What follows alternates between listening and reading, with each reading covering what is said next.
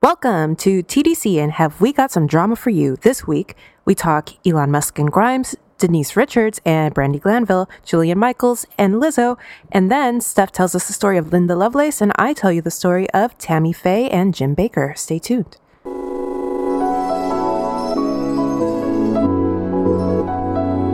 What up, fam? What up, fam? It's good, y'all. Feels good, right? Good, right?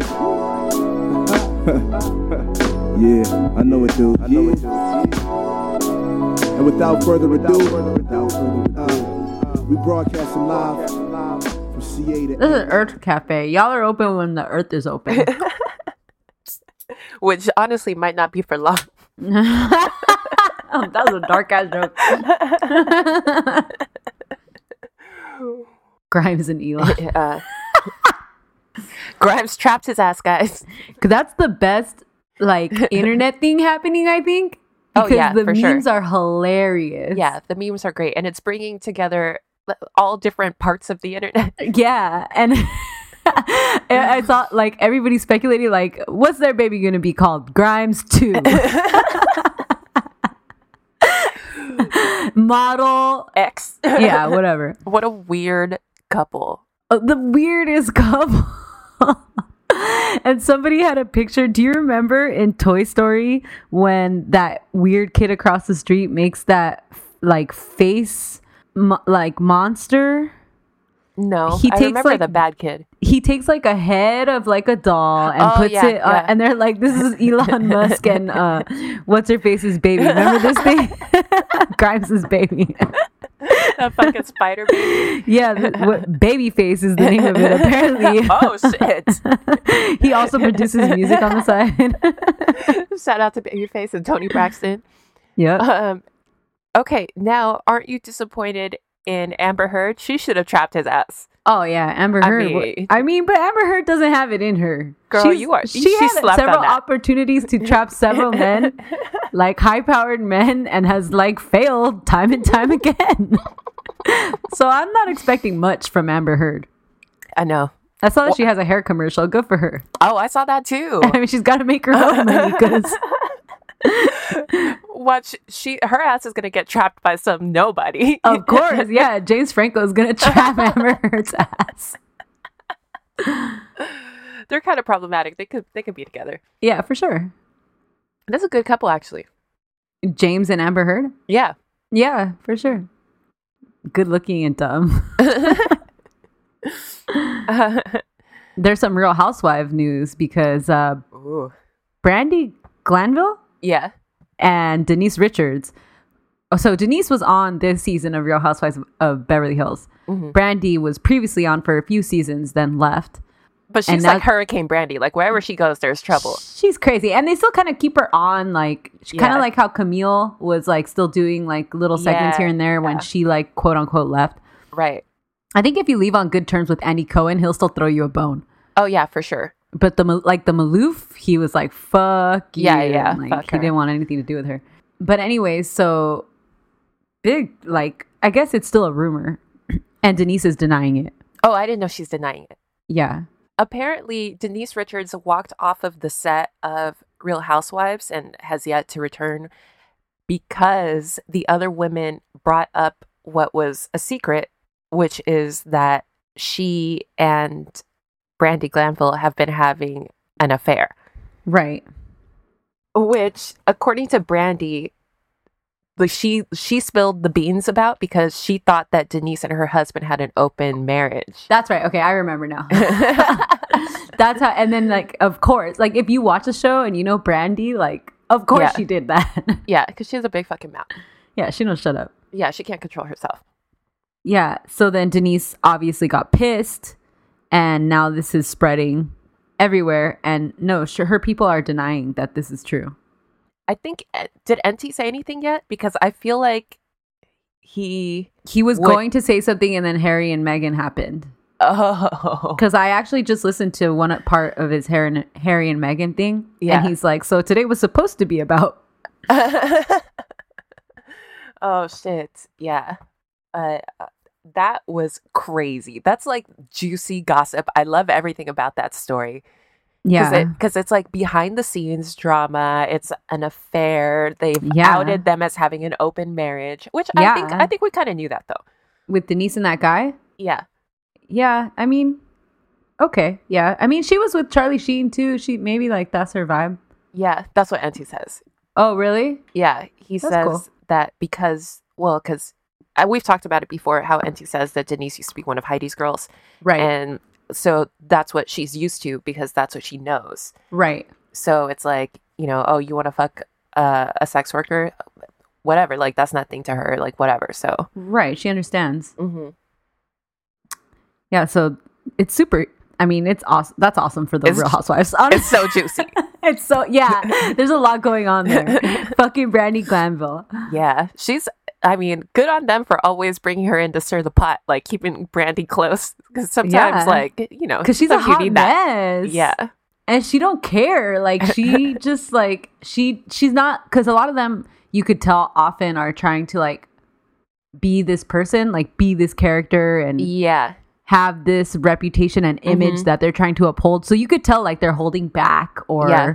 Or they're, like, Mm-hmm. towing the line. They they're trying to play both sides of it. Sometimes, like Lisa Renna, who's messy, yeah but still she's like Lisa Renna. Her husband is fucking Harry. What's his name? Hamlin. Hamlin.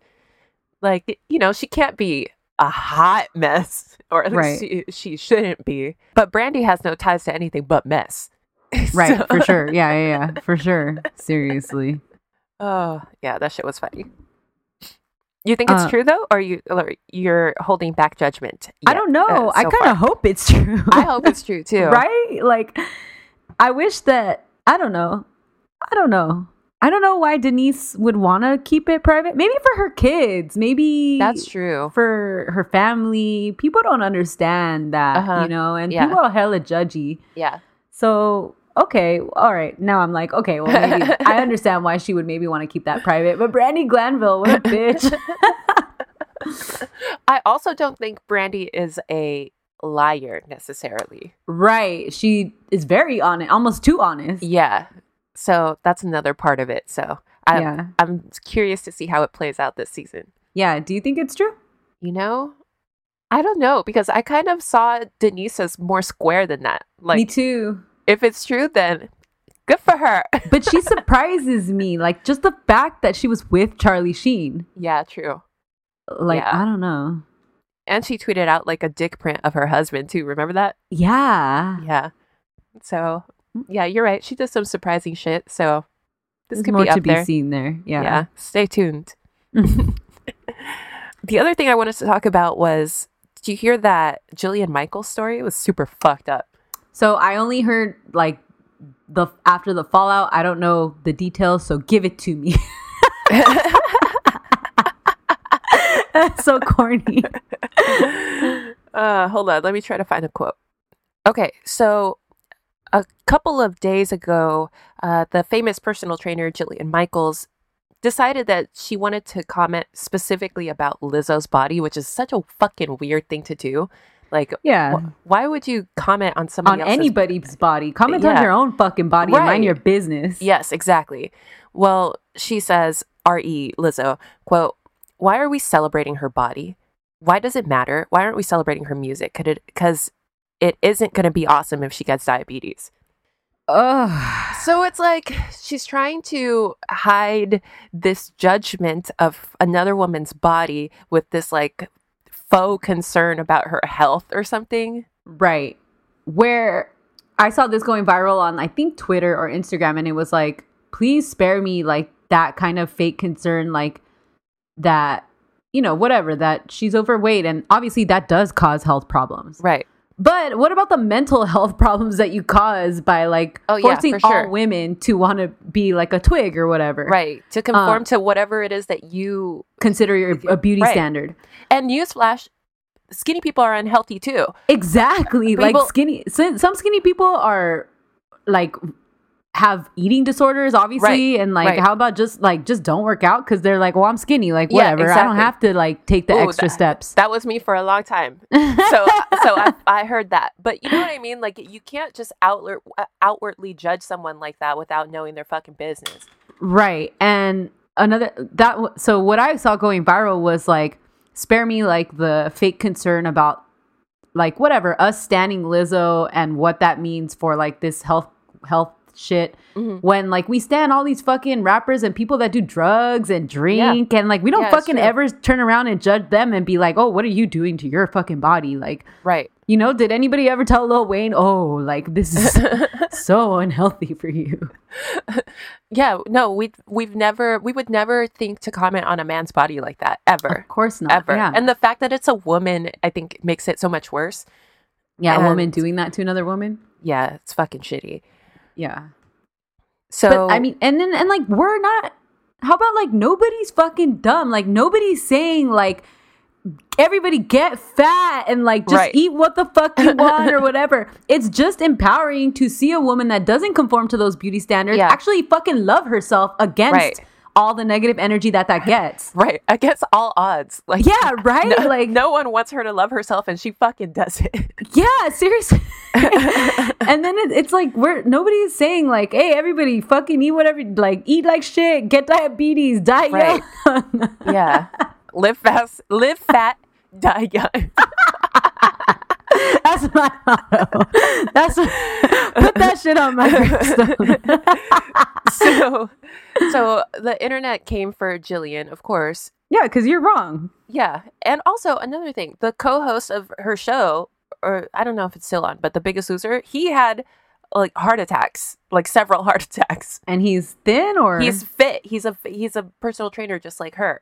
right. And So I think it's there's a like- lot of pressure with those people too, dude. Those Yeah. people do mad drugs to stay Right. fit like that. Those Yeah, people for take real. extreme measures and do extreme diets to be fit like that. And Right. like, I, I don't know if like we need to be celebrating you motherfuckers either. No, How about that? exactly. How about that? So she, so Jillian Michaels had to put out a notes app apology. Ah yeah, She said- 2020 baby, first no notes Oh, app first notes apology app. of the fucking decade. Jillian Michaels, you skinny bitch. She needs to get an award for this. Honestly, we should That's get true. like make her like Let's a send little her a gold package. statue. yeah, for sure. So she said, as I've stated repeatedly, we are all beautiful, worthy, and equally deserving. I also feel strongly that we love ourselves enough to acknowledge that there are serious health consequences that come with obesity, heart disease, diabetes, cancer, to name only a few. Yeah, we already know that. We know that. I would never wish these for anyone, and I would hope we prioritize our health because we love ourselves and our bodies. But then what are you doing? Then that's not the way to achieve that. No, it's not. Right. Yeah, And I don't see her ever coming for any White? white who's right. Mhm. white Yeah. women. hmm White What, when women. did when would- did this statement come out? When Adele was huge. Mhm. We could talk about Huge. Adele lost a lot of weight too. Oh, that's fucked up. Huh? When Adele was big, that was fucked up. My bad. my bad. I take that L on that. but you know, the issue with Adele is that I think that actually men, I think, would sometimes come for Adele, but Adele is fucking gorgeous. Like, Uh huh. She's gorgeous. she's fucking her gorgeous. face is like I think she fits. What is that standard where it's The like golden perfectly rule? symmetrical? Mhm. Yeah. So Mhm. it's like I think that that kind of takes her far away, like to where people don't uh, really comment on her body she as much fits as other ordinarily. beauty standards Uh-huh. like Yeah. very very fucking well. So the fact Right. that she's overweight is like kind of overlooked. I Right. get it. Yeah. So, but uh, yeah, that's another. That's some gossip too. Adele. Is Adele is thin, skinny as fuck. kind of man. concerningly so so fast. but we don't see her though. That's you know? true, I guess. but she weren't there pictures of disappears. her rapping like recently? Remember at that Yes. karaoke bar, and she wasn't that thin. But she was much thinner. She was much thinner. You're right. Yeah. Yeah. But so like what is that like a year? And I remember like when I was probably like 13, I think I lost like 30 pounds in a year or something. And my doctor Wow. was like, this is considered anorexia. Like you're not Yeah. supposed to lose weight that fast. It's Yeah. bad for you. that is so much weight. I know it was a lot. But I was 13 and insecure and I was like, it's time for me to be thin now. Right. Oh, Yeah. My time has come. Because Jillian Michaels gonna call me a fat diabetic bitch. Uh, so the first uh, I just googled or I just searched for Jillian Michaels and the first thing that comes up is from US a headline from USA Today that says turns out Jillian Michaels is 100% in hot water. I keep trying. That's that's a good one. yeah, you tried, guys. That was great. 10 10 effort. Yeah, I think um I think Lizzo dragged her. Yeah, From- she did, and I didn't see it, but everybody says that she did a naked response on a video and and said something like What? hella sassy, which I didn't watch because Oh, Lizzo man. also quit Twitter. Oh, she did. Yeah, she said like like this, Uh, because of this. not because of this, just because she says that it's negative, which uh, it is. I mean, all social Mm. Yeah. Mm-hmm. media has its negative connotations, and I think when you're famous, probably even worse. Oh, for sure. because now you have like, I mean, if you have hundred followers versus fucking five million, Yeah. obviously. And there's always haters. Oh yeah, no matter what you do. That's what I was just Yeah. thinking. Like people are going to hate no matter what. Right. You just have to let that shit roll off you, honestly. Yeah, like Chrissy Teigen, remember she was posting pictures of like her on vacation because people were dragging her for having like a flat ass.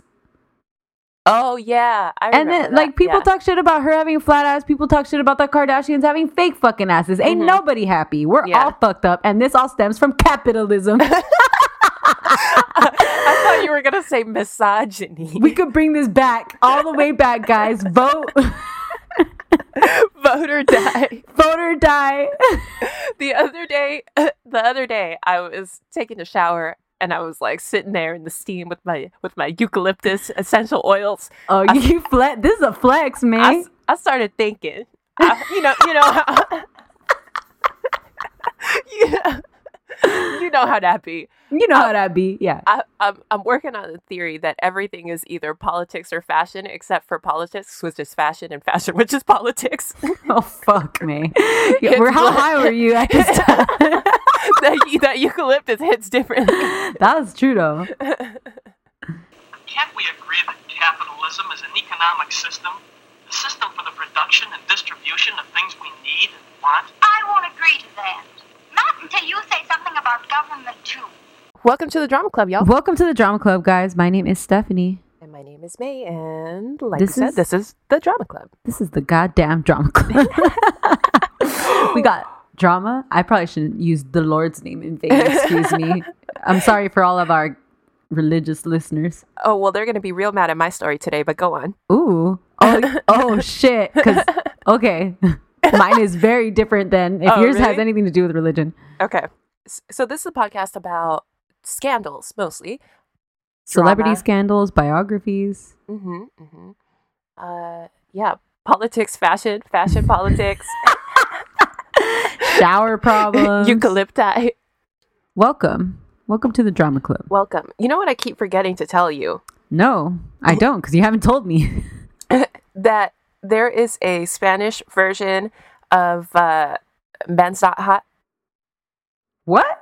Yeah, and but but it's not by that it's not by that dude, Big Shaq. But it goes uh y la cosa hace pra Scooby Doo pa pa. Oh my gosh. I need to Yeah, listen to that. That shit is a bop. Did you see that video going viral of that fat boy in the suburbs? Oh, who's like uh we're in the Bra, pa, pa. suburbs, but It's like, we in the f- motherfucking suburbs. Bra, ba, ba, ba. What the fuck's up, Jack, or whatever? And that guy's like washing his Washing his BMW. car. He's like, hey, how's it going? Hell Uh, yeah. when we were at the at the Rose Parade, the Uh-huh. uh you know how they usually have a flyover by those like jets or Yeah, whatever, yeah, yeah, yeah. and they make a noise, and then as soon as it flew over and it made that noise, I said, "Oh, "We're in the ghetto."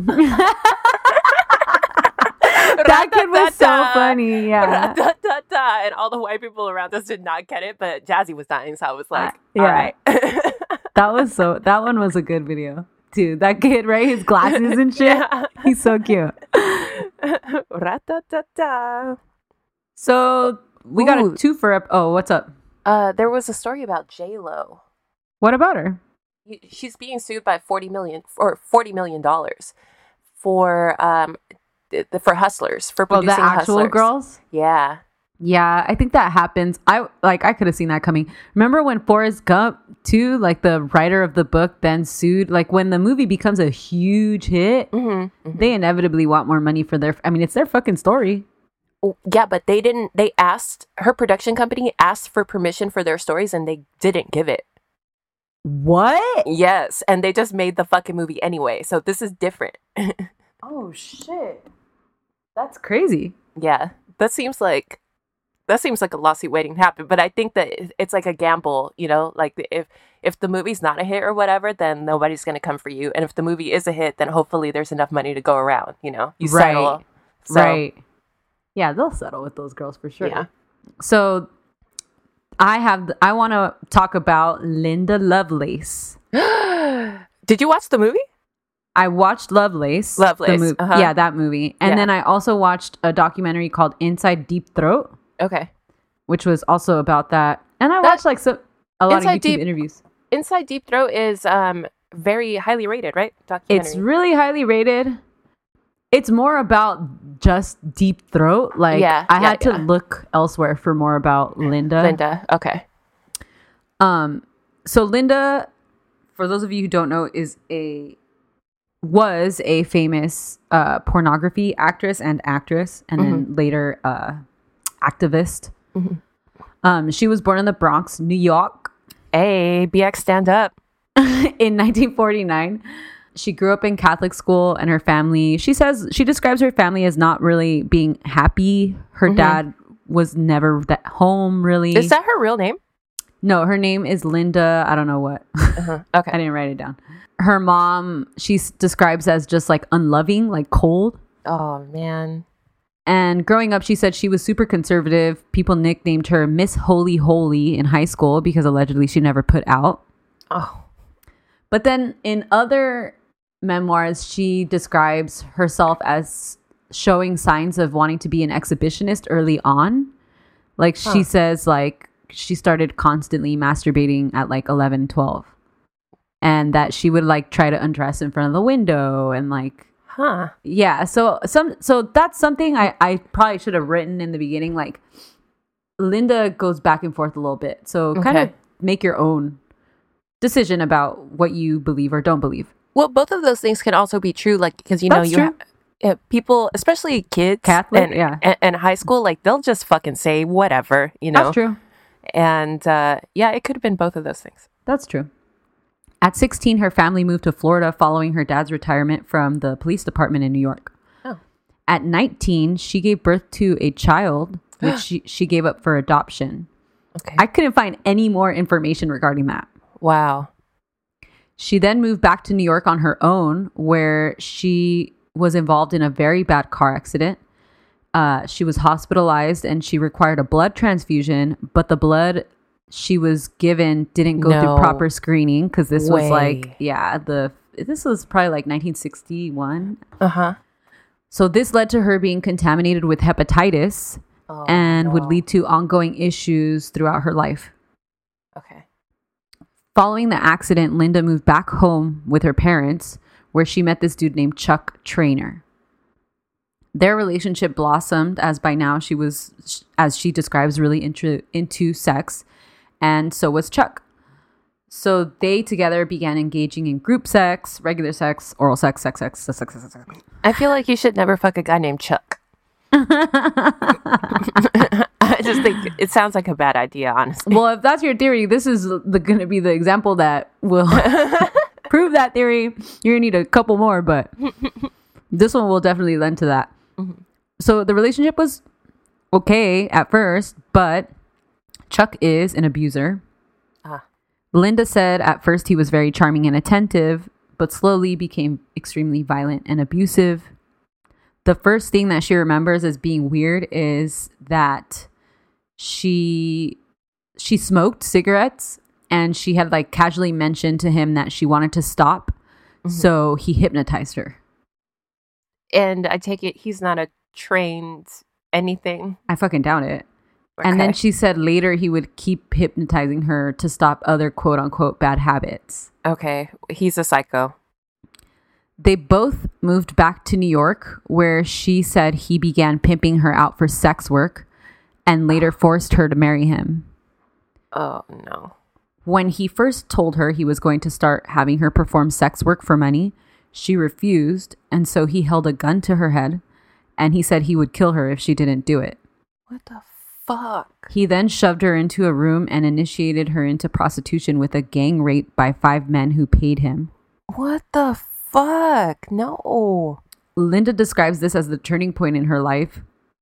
And she said that at that moment, she felt like an inflatable plastic doll just being thrown all over the place, kind of blacking in and out of what was happening. And she's still pretty young. She is probably like 20, 21. Uh Uh-huh. huh. She said she felt as though the men were playing musical chairs with her body. And she will later always comment on this and says that this event was the most frightening thing that's ever happened to her. I mean, Right. yeah, I it's can't fu- imagine anything more frightening than that. honestly. Seriously. Shove a gun to your head and then Right. get raped while you, the person you love Oh, yeah. Linda describes her marriage to Chuck as being like a prisoner to him. She wasn't allowed to move out of his sight, even to use the restroom, where she Mm-hmm. says he used to watch her from a hole in the door. What? Yeah, he's like, m- like this is a level of abuse which is like extremely frightening. Yeah, because there's something wrong with him. Oh yeah, and he's super violent and Yeah. she says that oftentimes he would sleep on top of her at night to make sure that she wouldn't fucking leave. What the fuck? He listened to all of her phone calls. He would constantly point gun and, guns at her, threaten to kill her. She Do you said ever she, sleep uh, under a guy and it's like a like a weighted blanket? yeah, sometimes like I like when Howell will just lay on top of me. I'm like, yeah, oh, that feels that good. shit feels so good. it feels like, yeah, exactly like what I imagine a weighted blanket is. yeah. So, anyways, Linda says every day she was mentally abused by Chuck, physically, almost every day she was being abused by him. Mm-hmm. He isolated her. He cut her ties off with other people, which is a really standard abusive m- move to look out for if you have any Yeah. Mm-hmm. friends who are dating someone who you think might be sketchy. Linda said that throughout her m- marriage, Chuck would allow men to rape her for pay. Oh, Jesus Christ. I know. You know what I'm thinking too? Oh, and obviously, with the caveat that I'm not a psychologist or anything, but you have the mother who's cold towards you, Mhm. and now there's a man who's giving you attention. I mean, the attention is in the form of abuse, but it's something. Attention. Yeah. So that must give you conflicted feelings about um, uh, that. You maybe you think, oh, maybe this is what love is. This is what it means to have someone show you Love. affection. Or you don't even know, right? Because you have nothing to Yeah. compare it to. hmm Yeah. So Linda then began performing under the name Linda Lovelace in hardcore loops, which were 8mm silent films made for peep shows, which again, she says Chuck forced her to be in or else be murdered. And at this point, he started also threatening the lives of her family. In 1969, she starred in a bestiality film titled Dogorama. and I think we can all guess what that film entailed. Oh my god. Later on in life, when she gets kind of famous, she denies ever starring in that film. She says that it wasn't her, but some nerds uncover the original loops, and then that came with that came the receipts. Oh god. So then she turned around and said, "I mean, it was me, but he had forced me to be in it." hmm Co-stars then started coming out against Linda, saying that she was a willing participant in all of these films, but they didn't necessarily know what was going on with Linda and Chuck, Right. which is- really bothers me. like, Yeah. to think that like o- only physical abuse exists or something like that, hmm hmm you know? Yeah. But, but uh, they were saying that now or back then. They were saying that back then when Linda kind of flip flopped, like she was Uh, like, uh-huh. Mm-hmm. that's not me. And then she was like, oh, actually, he forced me to be in it. Yeah. People were like, he didn't force her. She was like willing. And when we were filming and stuff, well, like, yeah, at that point, because she's fucking Mm-hmm. Right. scared for her life. hmm In 1971, she starred in a film by the name of Piss Orgy, which again, pretty self explanatory right there. and then finally, in 1972, she starred in the gigantic pornographic film called Deep Throat. Is this the most famous porno of all time? I mean, it's got to be like top five, if not, right? I can't, I mean, I don't really, I mean, what's that other one? Debbie Does Dallas, which is pretty fucking famous. Oh yeah. Yeah. Yeah. yeah. So in this film, you guessed it, Linda performs deep throating. the compelling plot is as follows. Okay. Linda's character can't have an orgasm via vaginal intercourse, and her physician discovers that her clitoris is actually located in the back of her throat. So that's why she begins performing this type of oral sex, basically on recommendation from her doc. You know what? I'm not mad at that plot. It's not it's it's like uh kitschy like Yeah, I- yeah. I, don't know like and oh my god i was gonna tell you in inside deep throat john waters is interviewed Mm, mhm. and it, i saw what you tweeted and i was dying because he looks exactly like him Yes, he does. Steve Yeah. Buscemi. so May tweeted a picture of um, Steve Buscemi dressed as John Waters, which was like John Waters' Christmas card. Yeah, which it was is brilliant. Fucking awesome. Yeah. so prior to this film, this particular move had never been seen in mainstream pornography or any other industry. Deep throating? Yeah. Oh, That's what they say in the documentary. yeah, yeah. So this was huge. And the movie was This is a moonlander.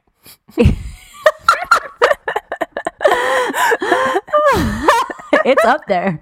to boldly go where no but one small step for man, one Oh God. giant leap for mankind.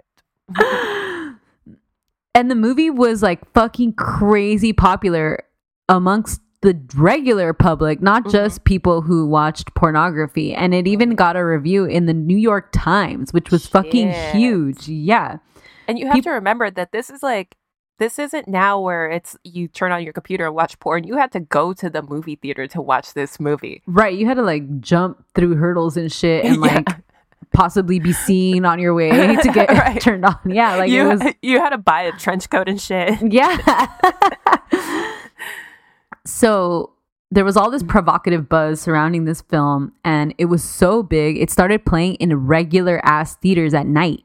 Wow. And it became the first moment in history where, like, regular middle class women were going to watch porn in theaters with their husband because, again, like May, Maine said, that's, that's not something that people were doing. Mm-hmm. Wait, what Shit. was it rated? I mean, it, w- it was like It a, wasn't it was a rated at all? porno. Yeah, it wasn't rated by like the Yeah. regular. So shit just like hit the mainstream. Mhm. Dr. Ruth is interviewed in Inside Deep Throat, and she says like at this time, people who were like into like the sexual revolution and everything, we thought Mm-hmm. that this movie was gonna change like the entire climate of sexuality in the United States. Like that's how Wow. fucking big it was. And the movie became obviously one of the first highest grossing pornographies of all time. Mm-hmm. So the film became huge, and obviously Linda then becomes a star. But don't forget that she's still in her hell of a nightmare marriage with Chuck. Oh yeah. Oh yeah. And specifically in Deep Throat, you can see bruises on her legs, which she said she was receiving from beatings from Chuck during production. Wow. The director of the film later also came out that behind closed doors, everybody knew that Chuck was hitting Linda. And somebody who was staying in the hotel room next to her said that he could hear Chuck Oh, beating that's so fucking sad. Linda, right. A female actress, Gloria Leonard, also said around this time, not around this, later on when Linda starts talking about Deep Throat, she says, Linda loved to lie. She never took responsibility for her own choices. She never took responsibility for ending up in the porn industry. And Linda kept seeing all this backlash about what she was saying in regards to her marriage and the abuse that she was in. Mhm. And so she took a polygraph test in order to verify her claims because she was so tired of this shit. Wow. She was And- fed up, man. Yeah. And the polygraph test supported that Chuck had forced her to have sex with five men or be killed, Mhm. that she feared for her life if she tried to leave him, that he was hypnotizing her, Mhm. that he beat her into the prostitution business, that he beat her during the filming of Deep Throat, and that when they went out, he forced her not to speak unless spoken to, and that she had to ask for permission to use the toilet. Which, if that's psycho, man. I know, dude. Like, how could you? How could anybody look at that and be like, "Oh, she was. Right. It was all her," you know? And literally, like, what else is there? Like, every time you said something new, I was like, damn, what else can this man do? Besides, kill her. Honestly, Oh. Yeah. yeah. Deep Throat ended up making six hundred million dollars in profit Shut the fuck up. in the seventies. May What the fuck? Well, it probably cost like two cents to make. oh yeah. Linda says she doesn't know what she was actually paid because Chuck Of course. controlled all of her money, and that all she ever sought from that movie was thousand two hundred dollars. Oh my God. I hate that. So Linda then became Hugh Hefner's homegirl because Hugh was like, at this time, in the set like Playboy was huge. Like this is Mm-hmm. when the Playboy clubs happen and Playboy at night is going on Yeah. and Hef is going on like late night talk shows to defend Playboy against like the Oh, feminist yeah. movement and it's Right. like so he's like he loves her. She's like, you know, the he calls her the new sex goddess and shit. Uh, yeah, because she's like the poster child for everything that he's trying to. Achieve. Yeah. Yeah. So she posed for Playboy, then she posed for Bachelor magazine, she posed for Esquire, all in the in 1973 and 74. Mhm. She started partying pretty heavily, obviously. Her fame was at an all time high. Mhm. Um, and so she says that at this time she begins casual drug use, which again, pretty sure we could all put two Yeah. and two together as to what that was. And she's still with Chuck. She's still with Chuck, yeah. Yeah. Okay. In the wake of all this porno hype, President Nixon put together a commission on obscenity and pornography led by this dude named Charles Keating, Mhm. aka Mr. Clean. Do you know who Charles Keating is? No. Oh, we should do an episode on him actually. Okay. Yeah. Anyway, so they set to put together studies on the harmful effects of pornography and how watching pornography leads to juvenile delinquency. Okay, Kellogg. Remember that full? it said like sugar makes you touch yourself or some shit. No, I That- don't remember that. Oh, Kel- that's why they invented Kellogg's the cereal because he wanted to invent something bland for little boys to eat so that they wouldn't touch themselves Who because the too much fuck flavor eats makes you touch Kellogg's yourself. without putting sugar in the shit? white people, Mormons or something. oh man. So they did all this research, and then none of the research supported their theory. Hey, so the what commission. a waste of taxpayer money right, there. Right, right. So the commission published a report concluding that pornography doesn't degrade morals of adults or have any correlation to crime whatsoever. Yo, and they put out that study or did they try to squash it? Keating tried to squash it, but eventually it came out. Okay. This all led to federal, state, and local laws that were preventing consenting adults from obtaining pornography materials to be repealed. So it was Uh-huh. huge. Yeah. With the crossover success of Deep Throat, Linda tried to then finesse a career in film. She starred in this play called Pajama Tops in 1973, but that was a huge disappointment and closed after like two days. Mhm. People also particularly called out Linda's performance as being pretty bad. And it, honestly, she's not a great actress in Deep Throat. I mean, like, she does the acts well, but the acting is like, you know. Okay. I see. In 1974, she starred in Deep Throat 2, which was released as an R rated sequel. So I didn't have like the sex, like, Yeah. yeah, I don't know if that's a good move. I don't either. Cause you're kind of like taking away what made it appealing. Yeah. Yeah, for sure. So that was panned by the press, both for the film and for Linda's performance. But in 1975, Linda finally broke it off with Chuck. Oh, thank God. She had tried twice before, and the last time she said that he told her he was going to shoot her sister and his her sister's son if she didn't come back. Thank God. But she stayed the fuck away from him and stayed strong. Okay, good.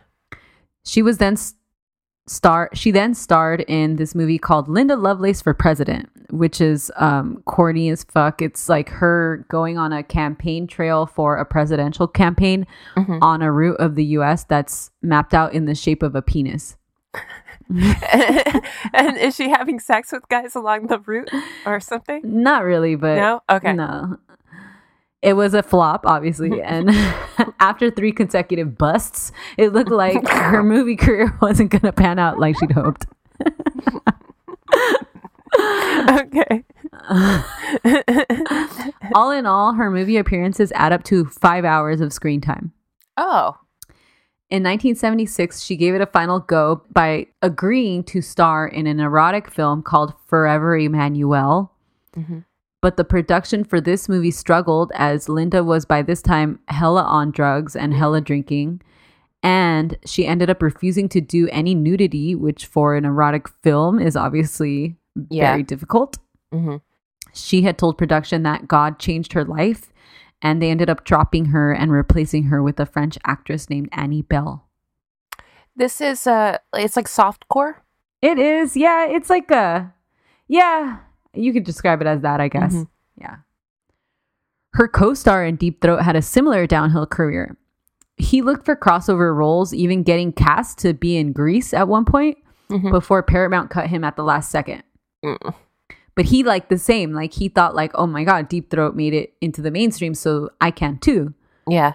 So after like nothing was panning out for him, he went back to pornography, but at this time he was now a heavy drinker and drug user and he could no longer perform pornography. Oh no. And So this he- is before Viagra. So he then became homeless and started panhandling. What? I know. This was a man who starred in a six hundred million dollar movie. Right. And before that, he was like a well-known pornography star. I should have wrote his Mhm. name down. I don't know, I didn't. He don't matter. This is about Linda. In 1976, Linda went suburb. Pra-pa-pa. We're in the suburbs. She married a cable installer by the name of Larry Marciano. She had a daughter and a son, and she moved to Long Island. hey, living the dream right there. But at this time, her liver started having problems related to her heavy Oh, Her drug hepatitis. use, drinking, and the hepatitis. Mm-hmm. So she began going through the liver transplant process. Mm. she said that for a few years, the marriage and motherhood, it, it brought much needed happiness and stability to her Aw. life. Yeah, she deserved it. She does. But then she had the problems with her liver, and her husband lost his business, and the family had to uproot to Colorado under really stressful circumstances. Mm. So it ended up not being good in the end. Yeah. In a later memoir, Linda actually says that Larry was a drunk who would verbally abuse her and her kids. And they did divorce in 1996, but they remained friends throughout the rest of her life.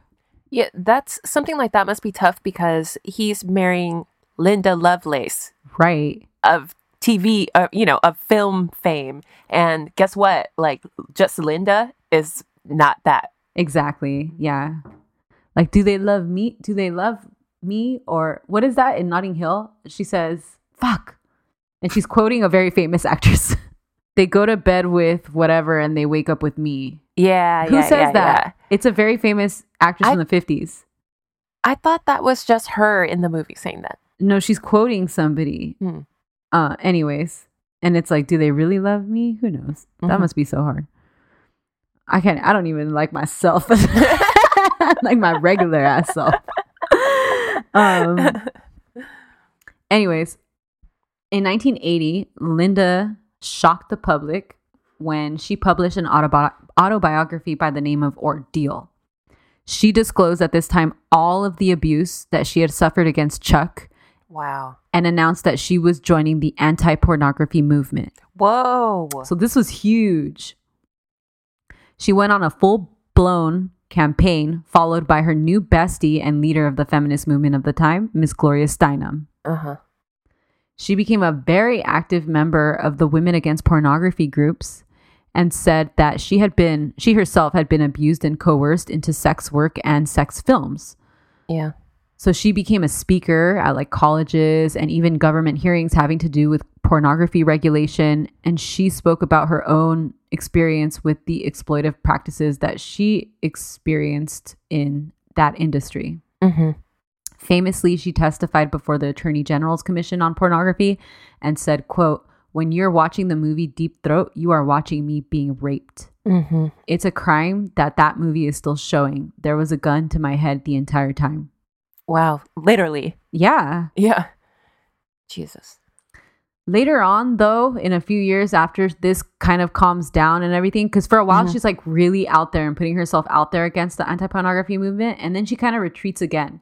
And then she publishes another memoir where she actually latches out against the anti pornography movement as well. Huh. So, this is where I'm saying like Linda, she goes back and forth a little bit. Yeah. But I understand what she says too. She says that she felt used by them, that she felt used by Gloria and For all, sure. Mm-hmm. and all of them. She never got much help or pay for her speaking engagements. And she says that they didn't help her to get out of the industry that they were so very passionately against. They just Mm. fucking talked about it. Yeah. So she rounds that memoir out by saying, I was objectified by both the pornography and the anti pornography movements, Wow. which is She- uh, fucking powerful. She's not wrong. She's not. Yeah.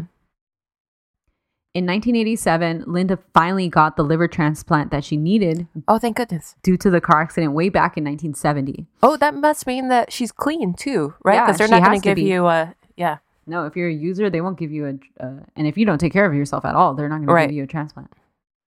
She really calmed down after that, and you didn't hear much about her until 2001 when a little show by the name of E True Hollywood Story came and knocked in, Hey, and they did a whole ass episode on Linda, which I was not able to find that on the interwebs. So if anybody has the hookup, they need to put out those original episodes. like on anything, Hulu, Yeah. like any streaming platform, on your own Amazon. fucking streaming platform. yeah, mhm. because I have like the E one on my Roku. the app. Yeah, and Mhm. like it's not on there either. Mm-hmm. Just the new ones. So this gave her some updated attention, and then in 2002, she did a lingerie pictorial as Linda Lovelace for the magazine Leg Show. Oh, And sh like people were kind of hating on her, like, "Oh, like y- you said that you weren't into this shit or whatever the fuck." And she's like, "But this is me making the choice for myself and being sexy under my terms." there you go. Yeah. And then in April, on April 3rd, 2002, she was involved in a second serious car accident. and this one ended up being worse than the first one. What the fuck? She suffered a ma- she suffered massive trauma and internal injuries and fell into a coma. She was driving. Yeah. Mhm. And then on April 22nd, 2002, she was taken off of life support and died in Colorado at the age of 53. Oh my god. Her ex-husband Larry and her two children were by her side as she passed. Oh Super tragic life, I think. yeah. And like I was saying earlier, people always try to discredit Linda's own telling of her life and marriage to Mhm. Chuck and her experiences in the pornography industry. And in that in this documentary on YouTube called The Real Linda Lovelace, which is based on one of her memoirs, they start with a question and they go, "Was Linda the star or the victim of Deep Throat?" Which I think is kind of fucked up. no, it's super fucked up. A psychiatrist, Dr. Herman, said that they do studies on like her memoir and her career, and the details are consistent with the diagnosis of complex PTSD. Oh yeah, that makes sense. And other psychologists h- have these theories that Linda was maybe very abused by her parents, which led to this fragmented personality in the aftermath, which led to the career in pornography. Wow. Yeah. Huh. Chuck ended up dying three months after Linda due to a heart attack. That motherfucker was still alive. Seriously. Jesus Christ. Following his death, Linda's sister publicly said that she was disappointed that he died before she had the opportunity to kill him. oh, there you go. Get you a sister like Linda's sister. Hell yeah. Uh, nonetheless, Linda became a superstar off from a home movie, Yo. which, which crossed over into the mainstream media. We only really see that happen now with celebrity sex tapes, not like regular pornography movies. In 2008, a musical based on her auto- autobiographies was released called Lovelace the Rock Musical. In 2013, a feature biographical film entitled Lovelace was released, starring Amanda Seyfried as Lovelace and Peter Sarsgaard as Chuck Trainer. I watched that one. It's it's good, and there's a lot of good people in that one. I have that movie on DVD. I've never watched it. It's on Netflix, I think, Mm. or Hulu even. Um, I don't know. You don't have to. But it's cool. like I, like, Peter though. Sarsgaard, and I like Amanda, and um, Big is in it, and Oh. Anna Brody. I mean, James Franco's Hugh Hefner. Mhm. Yeah, there's a lot of people in it. Um, it was a box office failure, but mostly positive reviews. Mhm. And that's the story of Linda Lovelace and Deep Throat. That's a good one. Hey, That's that's a really good one. I didn't realize that her life was so so complicated. yeah, Wasn't Lindsay Lohan supposed to play her in that movie? yes. And then she something happened. And Yeah. yeah. I'm because she's a hot mess. Yeah. Yeah. Especially back then. Yeah, yeah, definitely. And I like that for Amanda. I thought that's a cool choice for her Yeah, for sure. because there is a lot of like nudity and just a bunch of Mm-hmm. shit, you know? He's in business to make money. There's the basis of the capitalistic system, the profit motive. All right. Well, I know. So you said religion, and I'm like, "Oh." Yeah. yeah, But you know what? There's some interesting parallels. Like when you were saying certain things, I was like, ooh, this is going to come up in mine. So, nice. do you notice that that happens a lot Yeah, I Like, mean, uh, we drama's don't pl- drama. like we don't plan uh usually y- you know that we don't plan like a theme around what we're going to do when we both do an episode and then but there's always like something that sort of crosses over Crossover. Yeah. yeah It's because we're in line with the moon, man. you and I, you, me, a bottle of wine. and a pot of frijoles am i right Bitch, you're my soulmate. Did you see I posted that? uh what Oh, it's a screenshot from Euphoria. oh no i didn't see it I posted it on the Drama Club story. okay i'm going to go look at it Hmm. okay so this week i'm doing jim and tammy faye baker Oh, okay, okay, okay. This one, this one has everything. It has sex, religion, pills, scams, mascara. Ooh, I love mascara. For Did you this, see I- Jose sent us a package? What? I know. He sent us like the screenshot of it. I was like, what is it? And he's like, you have to wait. What? Hi, hater. Okay. uh, okay, so for this, I watched an episode of 2020 called Unfaithfully Yours. And I rewatched the documentary The Eyes of Tammy Faye Ooh. and also consulted all the Wikipedias, of course. James Orson Baker was born on January 2nd, 1940, in Michigan. Tammy Faye LaValle was born on March 7th, 1942, in Minnesota. I've met so, so many people from Minnesota lately. Really? Yeah, it's like, are they all? I mean, I get it's cold over there. Are they Oh, all yeah. just like coming Winter over bunnies. here? Yeah. Maybe. yeah, right. Yeah. They should just get an electric blanket. I mean, they're- Get you a man that lays on top of you. Yo, there you go. You don't have to uproot your whole damn life. Just get you, you know, an, uh, a weighted blanket man. It's a flex. I'm gonna start p- telling people that I'm from Minnesota when I'm in LA. Like I- I'm not even from here, okay? I just hang out. Uh, anyway, Jim grew up in one of those no dancing, uh, no warm liquids because that's the devil's temperature. Ooh, Footloose. Yep, type, Ooh. type household. This is like definitely. what, this Definitely. is like uh like that Kenneth. fucking guy, yeah. Kellogg porn is gonna make you do crimes and shit. so he basically uh yeah he grew up in the town from from footloose meanwhile tammy faye's parents were both preachers until they divorced shortly after her birth and her mom kind of stepped back a little bit from the church so they both had fairly similar backgrounds in 1960 jim and tammy faye were both students at north central bible college in the big city minneapolis Shout out- Hi hater. Shout out to Prince. so, so as soon as Jim and Tammy Faye met, it was motherfucking fireworks. Ooh. They probably held hands so hard. Purple rain, purple rain. they held that so hard. Gloveless and shit. I like holding hands. I do. Do your hands get sweaty though? Yeah. but my hands are always cold, so I don't know. It's no dry humping, I'll tell you that much. Oh god. Uh, so it must have been really hot and heavy stuff because they had three dates in one week and Jim proposed on the third date. Whoa. Yeah. What the fuck? That's what happens when you when you're not allowed to dry hump, honestly. How can you have three dates in Minnes in where the fuck were they? Minneapolis. Oh. Minneapolis. what is there to do three times? There's on, on the first date you jump into the lake like in, pur- like in purple rain Oh yeah, that's right. On the second day you go get an ice cream. and then on the third day you hump or what? no, get not for them. engaged. You're not allowed. Yeah, oh, you get third date, engaged on the third date. My bad. engaged. on the third date, you throw your hat in the air like Mary Tyler Moore.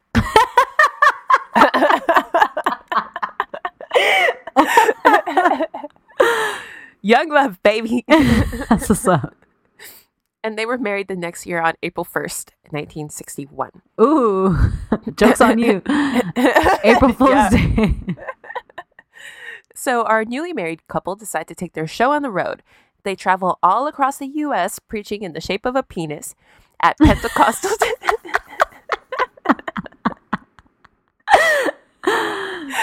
at Pentecostal churches. Uh, they were going hard for Jesus all over these United States. Jim Jim would preach, and then Tammy Faye would sing and play my most hated instrument, the accordion. Ooh, I do not like an accordion either.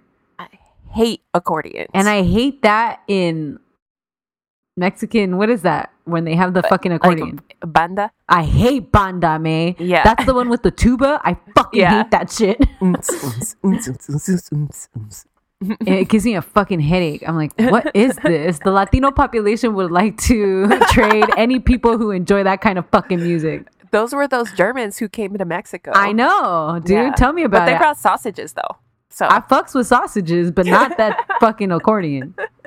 also hate the ukulele too. So Oh, that- Ukulele?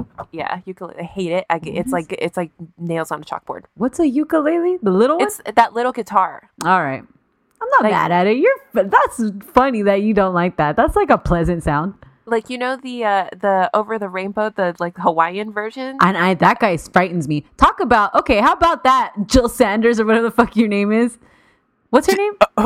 Jill Jillian Michaels. My bad. oh yeah, like Talk that. about somebody who's seven hundred pounds. Okay. Where were you when Fat Joe? was- Why are you hating on our girl Lizzo? uh, is Fat Joe still fat? I don't know. Was he losing weight? Yeah, Oh, okay. That's good I think for he might him. have got. I think he might have gotten gastric bypass. Oh, that's the problem though. Lean back. uh, No, Okay, but that so- Hawaiian dude who plays the ukulele, he's like, Yeah. like, like, you know, like dangerously He- he large. died, right? He Is he did. dead? Yeah, I mean, he was Yeah. like seven hundred pounds or six hundred pounds or something. wow. Yeah, he had a little ass guitar, sir. Stop. Dangerously large is a good title for something. That could be like My autobiography. yeah. stand up special. Oh my god, did you watch Alana's stand up special? No, but I want to. it's okay. Okay, It's I all right. watched um, who was dating. Uh, that's an awful way to reference someone. I'm sorry, I don't, I can't think of her name. Who was dating Chris Evans, Oh, um Jewish comedian? yeah, yeah, Female. yeah. Oh god, I love her. Fucking You don't does love the her voice- enough. she does the voice of Marcel the Shell with Yes, when and she's she's on- also the voice on um Big Mouth, which I like Yeah. a lot. Yeah. What the fuck is her name? I don't know. I'm gonna look it up because that's Yeah. fucking rude to only know her by association. I, uh, the first thing that ca- that came to mind was Abby Elliott, but that's wrong. She was That- her Yeah, uh, her co-star in SNL, but Jenny Slate. yeah, Jenny Slate. She's so fucking funny. I watched her Netflix special when I was uh, flying home from Mexico, and Mhm. uh, I didn't like it. I-, I watched it when I was in France. Did you like it? It was It was- whatever. It was like a whole movie. Yeah, I Yeah. did like that part, like when it was like her in her house with her sisters. and Yeah, it's cute, but I was like, eh, all right. There's better specials. Ali yeah. Wong's Uh, Ali Wong came out, Ali- guys. Like that's Yeah, the standard, right? right. Like, stuff. Yeah. yeah, if yeah. Anyways, I want to watch that, but I've been watching Good Girls. Oh hell yeah! I'm on like episode nine of season one. how hot is that guy? Oh, he's fine. That Mexican Yeah, guy. Yeah. yeah. Oh, you know So that's my fucking type. fine. Yeah, that's my type. that's my type. That's my type. Yeah, he's so fucking fun. Those collared shirts all the way up. I'm like, ooh, Oh, oh. In the second season, you see his apartment, and Ooh. girl, let me tell you something. Okay. I, I thought he was fine before, but then I saw his apartment, and I was like, "Oh shit!" that's what's up. Started dry humping the TV. I would like to hold hands with that. man. Very hard. I'm sorry. Continue. Okay, so so anyway, so they're traveling across the US and they do this for a couple of years until they settle in South Carolina. Okay. There they link up with a dude named Pat Robertson, who was and continues to be a big time televangelist.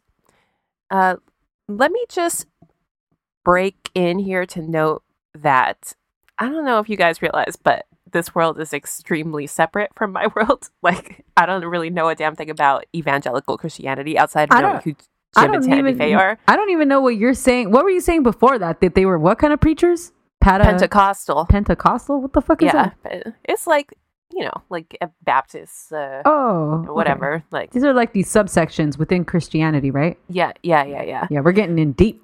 Right. and uh yeah, so Pat like and I know that Pat Robertson is like the CEO or or pope or whatever of like this whole movement. Okay. We'll get to why Jim and Tammy Faye fell off in a minute, but Pat Robertson continues to be basically the most famous, most powerful dude in this community. And Pat Robertson is also a hateful, vile person. Mm, I Is hate thi- to say it, sorry to this man. Is this the same as who's that guy that Kanye has been preaching with? That's Joel Olstein. I hate that guy. Yeah. He's like he's like this he's like that guy but worse. Okay. this guy pat robertson he just for reference he's like among the most disgusting things he believes and preaches to his followers are that natural disasters are caused, caused by homosexuality Oh shit. something that he repeated in the immediate aftermath of hurricane katrina where uh, let me remind you that 1800 people died during katrina and this is what this motherfucker had to say And there is scientific proof for what fucking happened. right Ugh. and And it wasn't also- rubbing butts.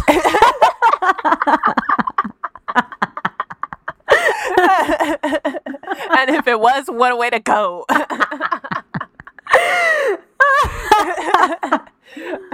and in the immediate aftermath of the 2010 Haiti earthquake, where 150,000 people died, at least, we actually don't know how many people died. But he blamed Haitians for making a pact with the devil to free themselves from slavery after their rebellion in 1791. So, he would- thought they should remain slaves or Yes, yeah, basically. He said that because of their pact with the devil to escape slavery, that's why their nation was destroyed basically in 2010 or yeah, it was 2010. What So- is this? How and this person has several followers. yeah. so and this is fuck why this guy. climate change is real. I'm sorry. Vote So- everybody vote. So fuck this guy. Needless to say, I mean th- no disrespect to Christianity in general. I Right, only mean to, right. to disrespect this person specifically. Right, right, right. Me too. Like I don't know. I when I say things like I don't want to disrespect people's religion. I think religion Right. could do so much good, but yeah, same, same. But not this. right this is not and it's actually it's a bastardization of your religion Yeah. or what it should be right Honestly. So anyway, now I've said it. We can move on. Okay.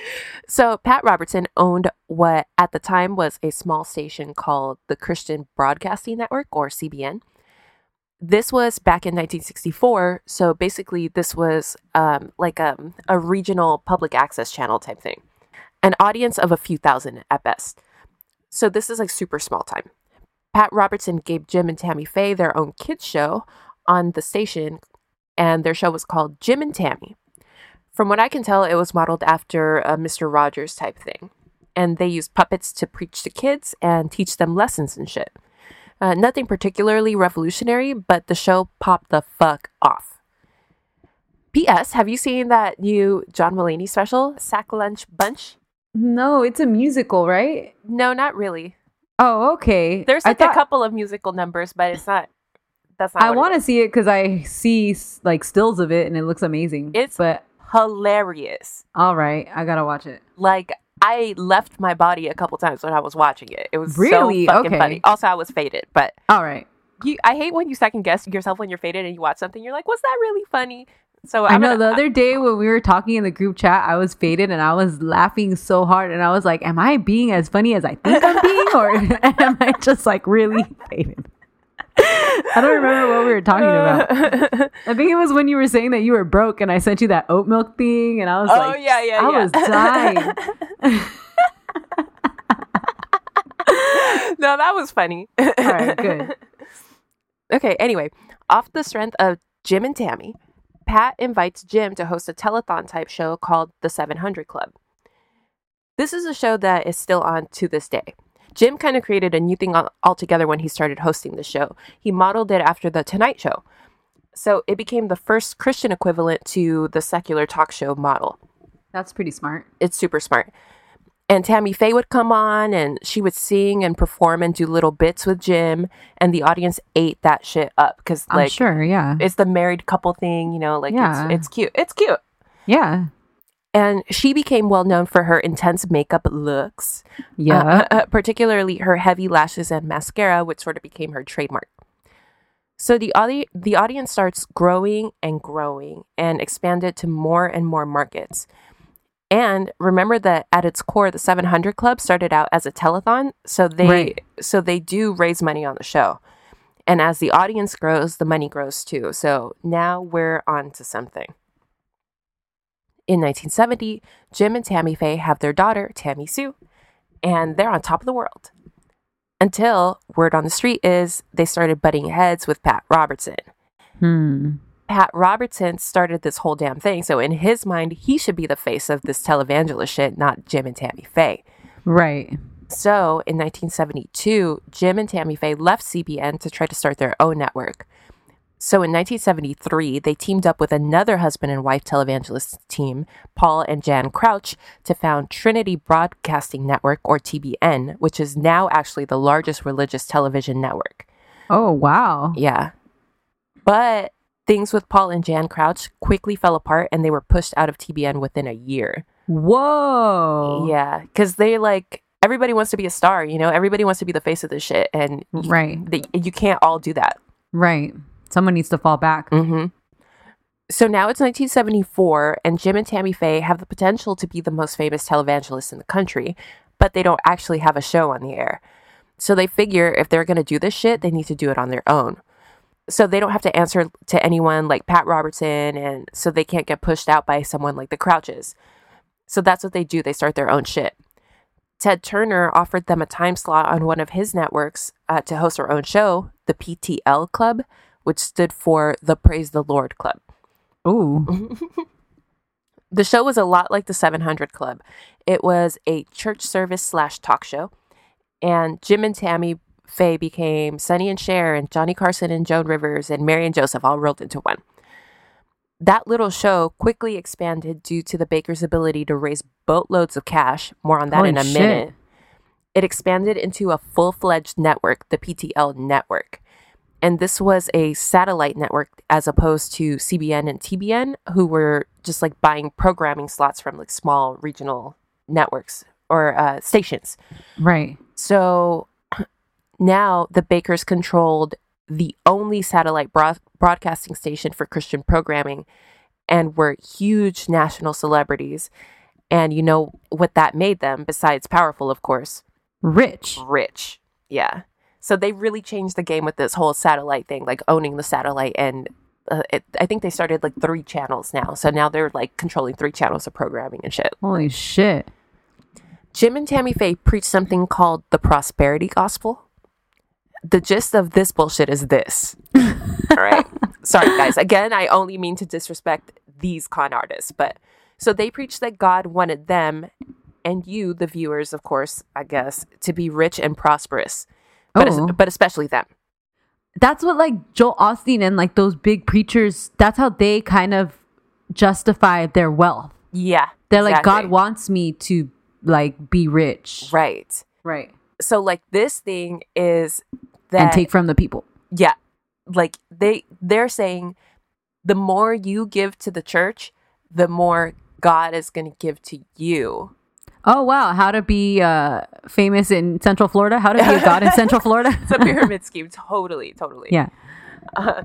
yeah. yeah because if you don't give you'll never receive so basically they're doing you a favor by taking your money because god is going to bless you 10 times over Wow. So Jim and Tammy Faye were basically on TV for hours and hours a day, every day, just fucking raking in cash. Some people began to joke that PTL actually stood for "Pass the Loot," which I feel like was a was a sick burn. That was pretty great. So instead of a typical network that makes money indirectly from viewers by advertisers paying to air ads and hoping to get a return on their investment by the viewer purchasing the products, the bakers cut out the middleman. And the money started rolling in to the tune of over $120 million annually in the late 1970s. Wow. And you know, these people don't have that money. you No, they know? don't, There's but ev- people that are that's- going without to give money to these people. Because they're giving to God. Yeah. Yeah. on the 2020 special, there were people that were saying uh, that well, like it was footage from the 70s where they were interviewing people and they were like saying something like uh, i don't care what they do with the money like they could do whatever they want with the money honestly i guess they're doing god's work like th- Uh-oh. like they were saying like they don't care if the money is uh, not being used for whatever they claim to use it for Use it. right. yeah which is like oh that's a special kind of i think Brainwashed. brainwashing yeah okay so sometimes people didn't have liquid cash to donate so they donate mink coats diamond rings and even deeds to properties Oh, damn. now the bakers were really on top of the world and they had their son jamie charles in 1975 and the public ate that shit up too the Bakers were the unofficial family members of millions of Christian families, especially in the US, but honestly around the world, as their ministry continued to expand through the rest of the 70s and 80s. They became low key influencers too. Uh, BB and CC Winans were singers in the PTL house band, and they hit the charts after Jim and Tammy Faye asked them to uh, sing a cover of the duet uh, from An Officer and a Gentleman. Remember that song? Uh, Oh, Love yeah. lifts us up where we belong. Yeah. Yeah. And BB and CC Winans can like sing their fucking faces off. So, like, you know, that shit was a bop. Nice. And politicians began to realize the power that these people had and that other televangelists had to deliver the, ev- the evangelical vote. I'm looking at you, Ronald Reagan. so, people started to kiss their ass so they could come on their show and be endorsed by them. Wow. We're talking real motherfucking power now. That's when the newspaper, the Charlotte Observer, started investigating where all the money was going to. Because, in theory, a lot of this money was supposed to go to creating new churches around the world. But guess what? None of these churches ever showed up. Right. So the Observer broke the story that PTL was misappropriating funds, and the FCC started a full on investigation toward the end of President Jimmy Carter's administration. But surprise, surprise, after Reagan won in 1980, the FCC just dropped any and all investigations. Ooh. I wonder why. Yeah. Let's all think about that. PTL and the Bakers touted the dropped investigation as a victory and proof that this was a witch hunt and that they were being targeted by those on the left. Wow. Uh-huh. Very similar vibes in 2020. Yeah, right? The more things change, the more they stay the same. Right. so they took this opportunity just to get bigger because they were like we vanquished our haters like give us more give us more money we deserve Right. it look at us like yeah Right. yeah so it, everything just like went into overdrive now Yeah. Because it's like, see, shit's legit. yeah exactly Yeah. since at least 1978 jim had a dream of building the christian disneyland $200 million later, this idea became Heritage USA, a theme park and resort in South Carolina that would eventually become the third biggest theme park in the United States after Disney World and Disneyland. What? Yeah. What do you do? Write a crucifix? what the fuck? Uh, they had a water park. It was like a water park. They had like, I don't know. Like baptisms and shit? That's Catholicism. my bad. Hmm. no, they, they're baptized too. Oh, they are cool. Yeah, but they do that like the full on one where they dip you in like the, they dip your whole Oh. body in there. I wouldn't like that. But if I was That a child, sounds I guess I, traumatic. I wouldn't have a, a say. Right. Yeah. Just a, a quick note on Tammy Faye. Because, yes, I think these people were con artists. More so Jim than Tammy Faye, because I think she was just greedy and he was a straight up scammer. But greed is a human quality, and I just think it got the best of her. Right. And I think in her heart of hearts, she was probably a good person. And I just want to point out that throughout the early days of the AIDS ep- epidemic, Tammy Faye was a real ally to those affected by the disease. She would bring them on PTL and show them compassion and would embrace them at a time where people were afraid to be in the same room with AIDS patients. That's amazing, actually, especially being so religious. And, Exactly. Yeah. because the AIDS e-, epidemic was immediately linked to the LGBTQ community. Right. And So that's really important, actually. that's another thing. She was uh, her whole life had been really supportive of the LGBTQ community, and she got a lot of heat from her fellow evangelicals about that. Like when she would bring um, members of that community on the show and stuff, they wouldn't like it, but she did it anyway. Oh, man. I mean, this is an example like bad people do good things, good Right. Mm-hmm. people do bad things. You know, nothing is black and white. Exactly. So uh, I do really, really like that about her. And then, like, it- people always asked her about that throughout her life. And she was just like, in my lowest of low times, that's the community that would lift me up. So she was Aw. like, so she was like, I, of course, I had to lift them up too. Yeah, that's awesome. So she said that her religion was one of love and not hate. So I really have to give it to her. And I that's what religion should be. Right. Yeah. yeah. Anyway, in 1980, there was a 21 year old young lady named Jessica Hahn. Jessica was a church secretary from Long Island. The pastor at her church was a guy named John Wesley Fletcher. John made frequent appearances on PTL and was always trying to find ways to get in good with Jim so that he could make more and more appearances. Because if you're a preacher, PTL is the big time, Yeah. and it's your shot to become a celebrity and also to start making that paper. Right.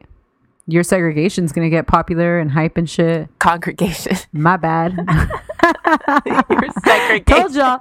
Told y'all I don't know about this shit. But the thing about John is that he'd been getting a bad reputation around PTL because he allegedly made a lot of unwanted sexual advances toward a lot of the young men that work there. Oh. Yeah. Anyway, so Jessica would babysit John's kids sometimes, and that's how he got to know her and learned that Jim Baker was her idol. She thought Jim was just the holiest man walking the earth, and she watched PTL every day in hopes of trying to figure out how to live a life of holiness just like him. So one day, John calls Jessica up and is like, How would you like to meet Jim Baker?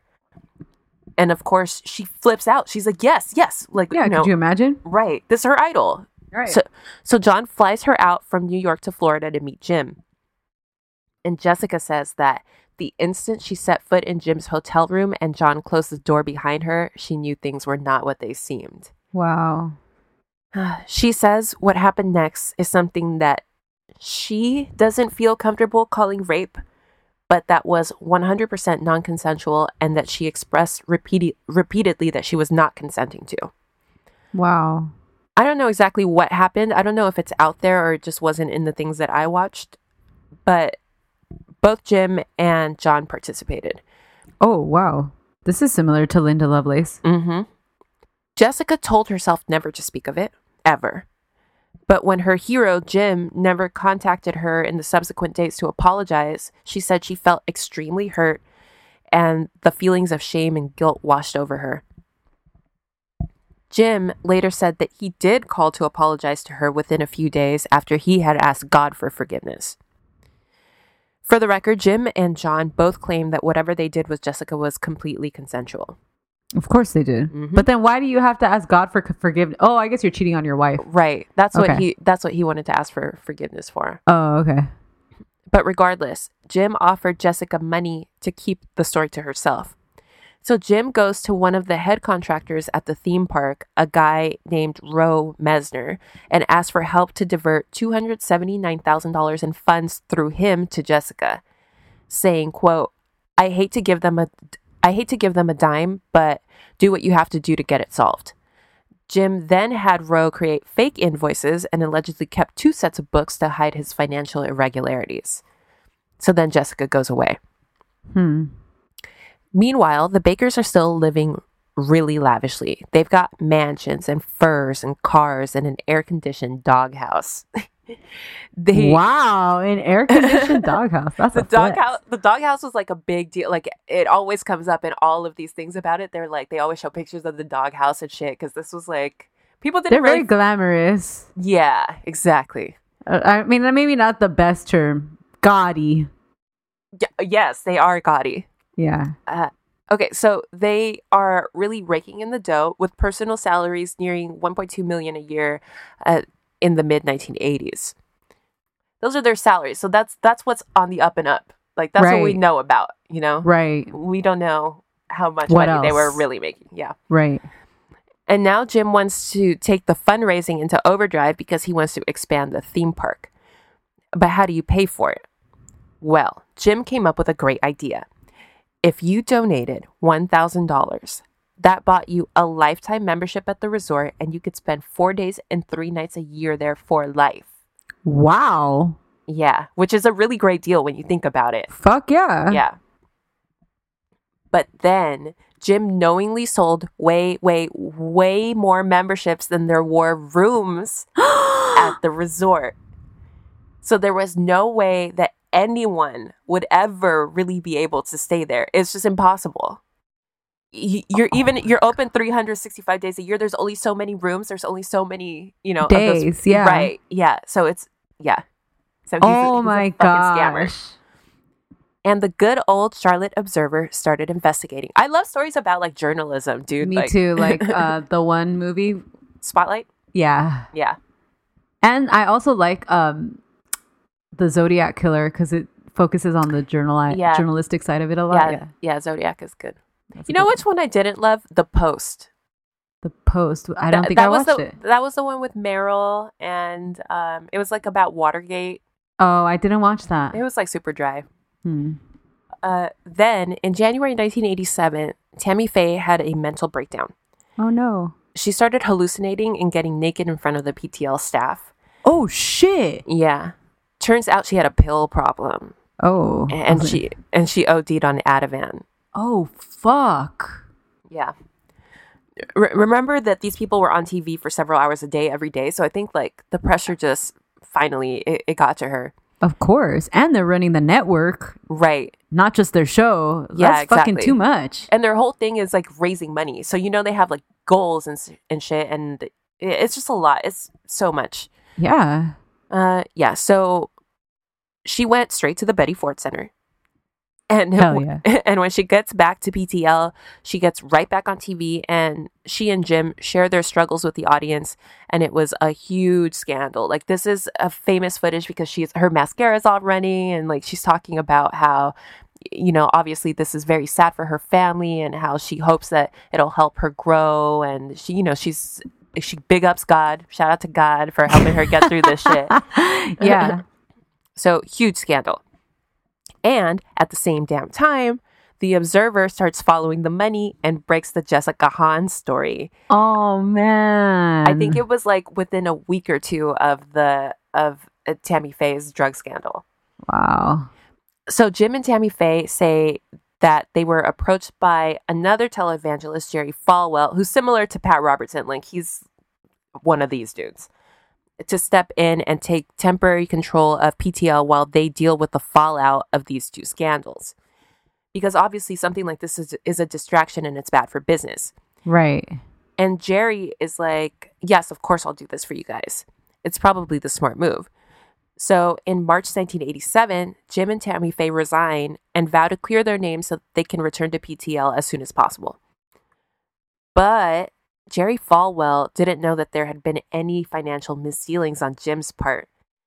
It turns out that PTL was actually $65 million in debt and bleeding $2 million a month. what? And just remember, they were taking in one hundred twenty million dollars a year. So Yeah, where so the how? fuck was this money going? How sway? Yeah, these are still answers. uh, th- These are questions that we still don't have answers to, by the way.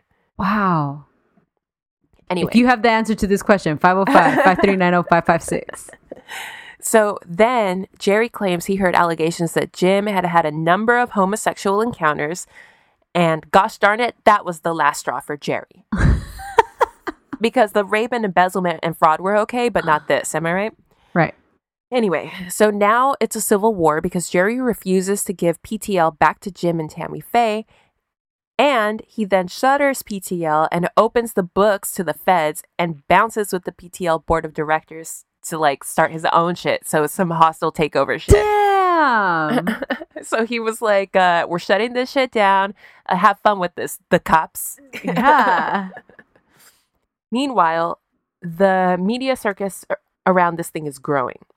The Bakers are always on the news and are even regularly parodied on SNL by Phil Hartman and Jan Hooks. Jessica Hahn is getting dragged through the mud, of course, because that's how we treat women. Yeah. PTL viewers that were still loyal to the Bakers accused her of trying to destroy everything the Bakers had built.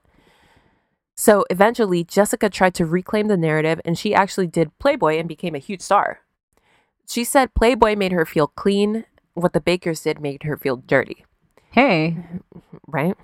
Yeah. She became a video fixin and became a regular guest on The Howard Stern Show. So my my girl Jessica did what she had to do, and I think that she made the best of the situation that was handed to her. Hey, good for her, man. Mm-hmm. I think she started dating. She might have even married him. I could be wrong, but the guy from ACDC, the guy that wears the hat, Oh, okay. that little like newsboy hat, because she was yeah, like the in lead his singer. yeah, Yeah. she was like in his videos and shit. Wow. Jim was indicted on 24 counts of fraud and conspiracy, but not Tammy Faye. Although- Wow. although the public, of course, began to speculate that she had to know what the fuck was going on because she was always dripping in diamonds and wearing fur coats and shit. Right. The trial was a shit show during which Jim had a mental breakdown, allegedly, and started hallucinating that the court reporters were giant bugs. And the trial was suspended for six days while Jim was institutionalized. Holy shit. These people be having breakdowns though. Like, Yeah, I mean, she did too, right? yeah, Tammy. yeah. Uh, but at the end of the day, it was all pretty open and shut. They had it all on tape. Jim was on TV every day talking, like taking in millions. And where did that money go? You know? Right. Also, they had him for overselling the lifetime memberships. That's like open and shut. Do some math, my dude. Right. so Very he simple arithmetic. so he was found guilty on all 24 counts and sentenced to 45 years in prison. Holy shit. That day, Tammy Faye sang on the steps of the courthouse. Tammy Faye was left with $1,000 in her name when Jim went away, Wow. and she filed for divorce while he was in prison. yeah, of course. She then remarried to Roe Mesner, who was the dude who paid Jessica Hahn off. What? yes. Because he had been like pretty close with Jim, so they kn- they knew each other. They were close friends for I don't know how long at that point. But isn't that weird? That's so Yes. fucking weird. Roe was later convicted of fraud in connection to this, and he got a few years in prison. He got like twenty seven months. Oh my god.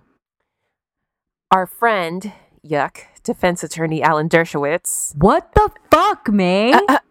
appealed Jim's case and got his sentence reduced to only five years. How the fuck is he in like every, episode? uh, story, right?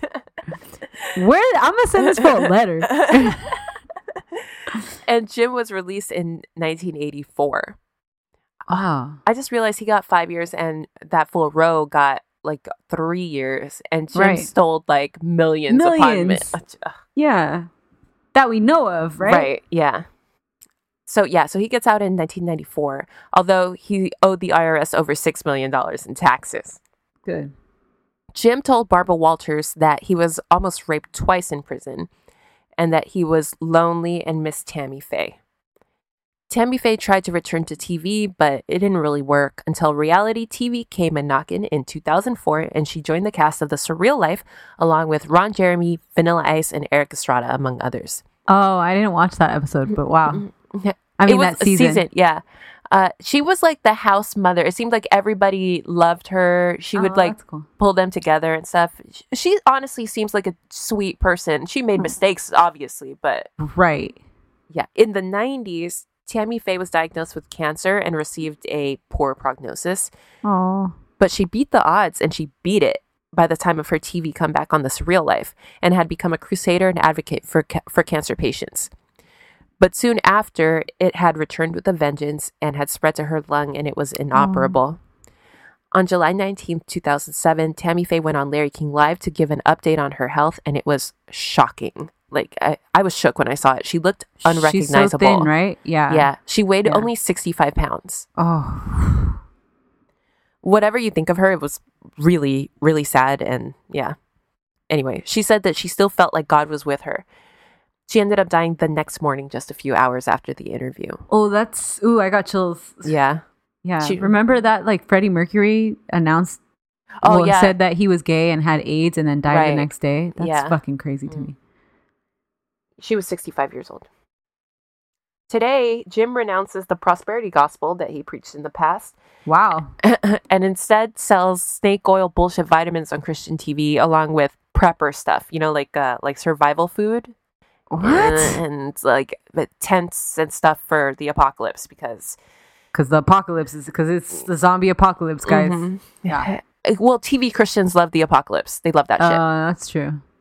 he regularly does stuff reminiscent of his uh, his old friend Pat Robertson. Like he blamed the hurricane on President Obama. Oh, okay. hmm He also called for a civil war if President Trump is imp- if, is impeached. Uh, this was actually before he was actually impeached, so I wonder where he is on that front. Uh, he says that God supports Trump's plan to arm teachers in schools. Like he's a he's a real piece Oh. of work. He said God told Oh. him that. Oh, okay. Yeah. but uh, don't you find it odd that his business is selling survival supplies and he's calling for civil war and like more guns? Yeah. No math magician, but it seems like the scarier things get for us, like the better it is for him in his pocket. Right. You know what I mean? So Right. maybe don't listen to whatever this asshole has to say. Right. He remarried to a woman named Lori, who is kind of like the bootleg Tammy Faye, and she preaches on TV next to him. Yeah, and that's where, Wow. where we are with Jim Baker, and that's the story of Jim and Tammy Faye.